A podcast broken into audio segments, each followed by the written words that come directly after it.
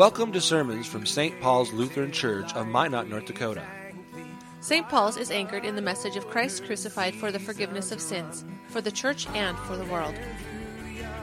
The following sermon is from Reverend Dr. Matthew Richard.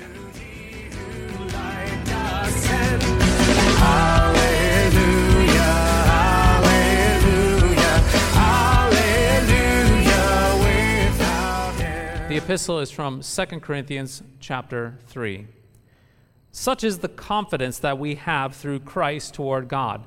Not that we are sufficient in ourselves to claim anything as coming from us, but our sufficiency is from God, who has made us competent to be ministers of a new covenant, not of the letter, but of the Spirit. For the letter kills, but the Spirit gives life.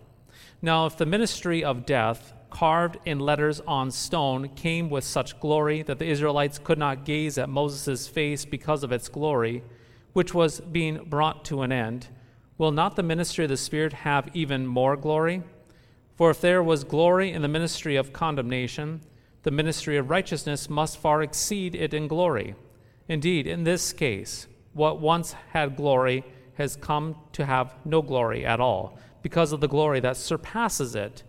For if what was being brought to an end came with glory, much more will what is permanent have glory. This is the word of the Lord. Thanks be to God. In the name of Jesus, Amen. In our epistle reading from 2 Corinthians, yes, our epistle reading from 2 Corinthians, the Apostle Paul, he's actually laying his heart bare. He's laying his heart bare before the Christians in the city of Corinth some 2,000 years ago. That is right, Paul is passionately laying his heart bare as he defends the gospel, as he defends and pleads for the gospel in that church in the face of false teachers. Yes, false teachers. You see, there was a group in that church, a group of false teachers in the church who were teaching and pushing the law over and against the gospel. To state it simply, were ministers of the law and the law only. They focused solely on teaching and applying a list of do's and don'ts upon the Christians in Corinth. Their main focus was on teaching only outward holiness, how the Christian should act, how the Christian should behave, how the Christian should think and relate to one another. Again, they were law focused only. Now, what makes this so incredibly tricky is that the false teachers in that first century, in that city of Corinth, in the midst of those Christians, they were not advocating for wild living and sinful thinking. They weren't telling them to live it up as a church. They weren't a bunch of godless pagans, a bunch of godless secular pagans stirring up the crowd in unrighteousness. Instead, they were just like modern day positive motivational speakers that you would see at a perhaps a business conference. You know what I'm talking about? Those business conferences you go to, and they have a motivational speaker who is well dressed and polished, and he's advocating for a good work ethic and so forth, and he inspires the team, he inspires the business itself to do better. Indeed, those false teachers in that first century, they were like a bunch of modern day, well, modern day coaches, life coaches, who perhaps had a best selling book on the New York Times bestseller list. These false teachers, they would be like the kind of people who have, well, perhaps positive life hacks on Instagram and Twitter and TikTok. You know, the kind of people who post positive messages that are to be inspirational, encouraging on how to be happy, how to organize your kitchen, and how to have a better relationship, and how to get a raise at your new job. Again, what makes these false teachers so incredibly tricky, so incredibly tricky is that these false teachers they most likely were well polished, they were well dressed, they spoke with a great rhetoric. And furthermore, they wanted people to have a good and holy outward life.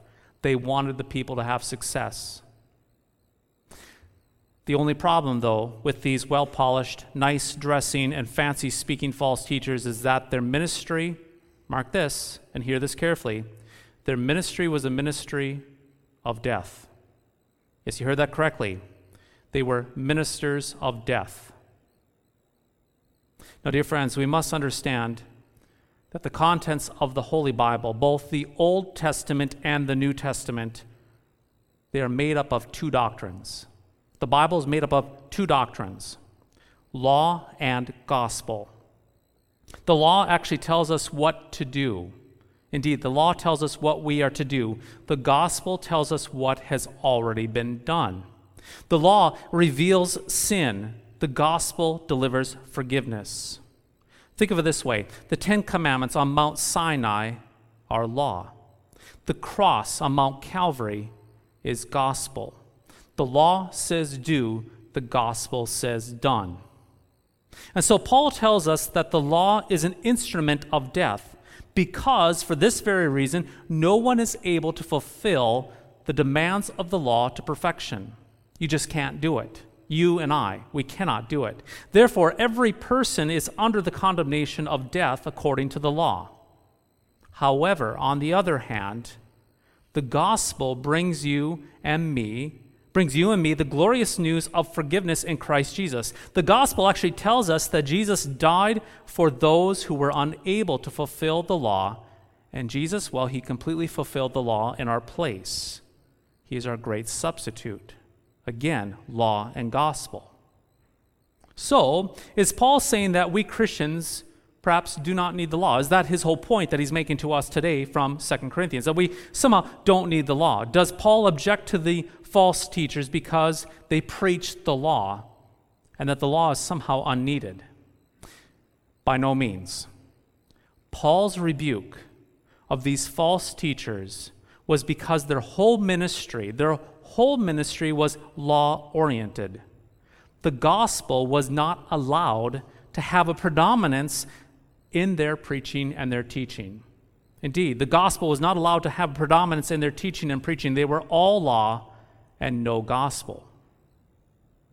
Now, dear friends, we must be aware that if all you hear in a sermon, if all that you hear in a Bible study, if all that you read in your devotions is do more and try harder, no matter how positive and inspiring these commands may be, that is not a ministry of the gospel, but a ministry of the law, a ministry unto death. I can actually remember several years ago, a pastor was preaching at a very, very large youth event. The whole sermon was telling the youth how to love more, to be bolder in evangelism, and to be more on fire as youth, to be more on fire for the church, more on fire for God.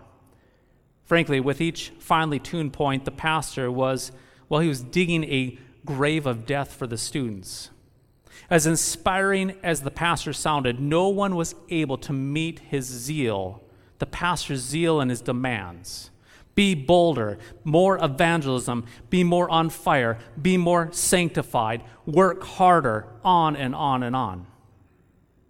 Now, contrary to what you may think, this pastor was actually not out of line. The pastor was not in error when he dug their spiritual graves with his long list of do's and don'ts. He was theologically fine when he preached everyone to hell. Personally, I had absolutely no problem with the pastor calling out for the youth to have more love, to be more bold in evangelism, and to serve the church more. I had no problem with that, and you shouldn't either. The problem, though, was that after he burdened everyone's conscience, instead, indeed, after he burdened everyone's conscience, instead of delivering the gospel, instead of delivering Christ into their convicted ears for the forgiveness of sins, well, he shamed the youth. In other words, he knocked them down and then he manipulated them with guilt. Instead of raising the dead youth to faith by the gospel, he preached them into the grave and then he stood over that cold grave and he told them to get busy working, to try harder, and to be more holy. This Missouri Synod pastor, I hate to say it, this Missouri Synod pastor was a minister of death and not a minister of life. Again, keep in mind that this pastor, he was fine in his delivery of the law. However, the problem is that he withheld the gospel. He withheld the gospel from those ears, from those ears of those youth. And so the end result of his sermon was not life, not forgiveness, not Christ, but it was death.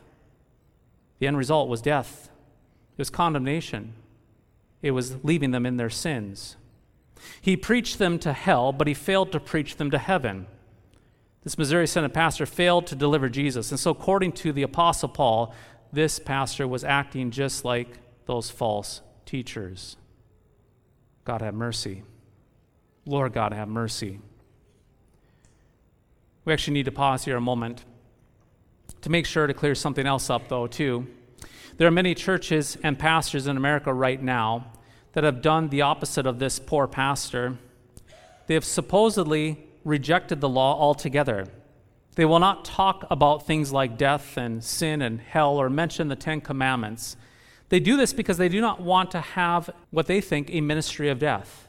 Instead, the themes of their church focuses on tolerance and focuses on love and acceptance and celebration and being positive, to think good thoughts. There's a problem with this, though, too. And please hear this carefully. If the church is only focusing on telling members to be more loving, to be more accepting, to be more tolerant, they are still a minister of death. If the message of the church focuses only on what the members should and should not do, no matter how happy and no matter how positive the message may be, the church is still a ministry of death. Even though it's decorated with party balloons, tinsel, and colored cake, it is still a ministry of death. Now, dear friends, please hear this clearly. The failure of the false teachers in that city of Corinth was that they failed to deliver the power of God, which is the gospel, the forgiveness of sins in Jesus. The gospel of the forgiveness of sins was not predominant in that church or in the preaching and teaching. And so the Apostle Paul is not disregarding the Ten Commandments as if they're evil or bad. Paul is simply condemning the fact that the false teachers were not leaving the people with Jesus and his gifts. Practically speaking, if St. Paul's were to, let's just say, remove the absolution, the part of the service where the pastor comes up here and says, I absolve you in the name of Jesus, you're forgiven in the stead and by the command of Jesus. If we were to strip out the absolution, if we were to come and strip this altar and remove the Lord's Supper from our divine service, if we were to change our sermons from law and gospel to just, well, let's just say it this way life tips, moral improvement, so, so, so, motivational speaking.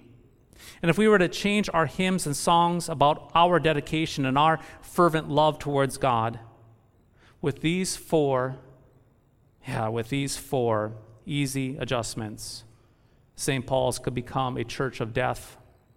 It is that easy.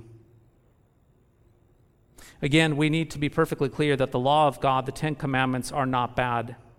We uphold the law here at St. Paul's because the law shows us God's perfect and holy will, and the law also reveals to us our sins. However, the gospel at the end of the day needs to have the final word, for it is the power, the dynamite of God. Indeed, the absolution is that which cleanses your conscience, destroys guilt, and gives you assurance as an identified baptized saint. The word of the gospel the word of the gospel is that which creates faith, enlightens you, and sanctifies you in the true faith. And the Holy Supper is that which strengthens your faith towards God and your love towards your neighbor by giving you the body and the blood of Jesus Christ for the forgiveness of sins, nothing held back. Mark this and hear this loud and clear. Without the word and without the sacraments, we are a church of death. Without the word and sacraments, we do not have the power of God and are left in guilt we're left in shame and hell itself. But, but through the Lord's word and through his good and gracious sacraments, we have the Lord's ministry of life, the power of God, the forgiveness of sins. We have a clean conscience in these gifts given to us. We have the payment of all guilt in Christ, appropriation of perfect righteousness, the gift of salvation, the gift of joy, the gift of assurance, courage, and life everlasting. We have all these good gifts when we have well, when we have that word and sacrament, the ministry of life for us, for you. Baptized saints, law without gospel is a ministry of death. However, law and gospel is a ministry of death unto life. Indeed, the law grabs you in your life and condemns you to death. However, the gospel finds you, the gospel, it finds you. The gospel finds you in death and brings you to life. And gospel for you, a ministry of life unto Christ and everlasting life. In the name of the one who is life unto us, Jesus Christ our Lord. Amen.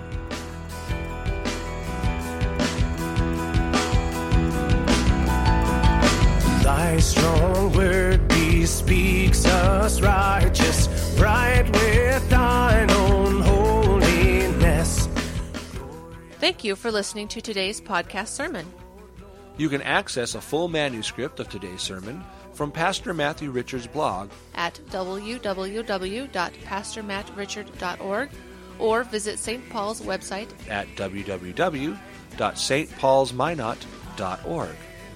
The Lord bless and keep you. I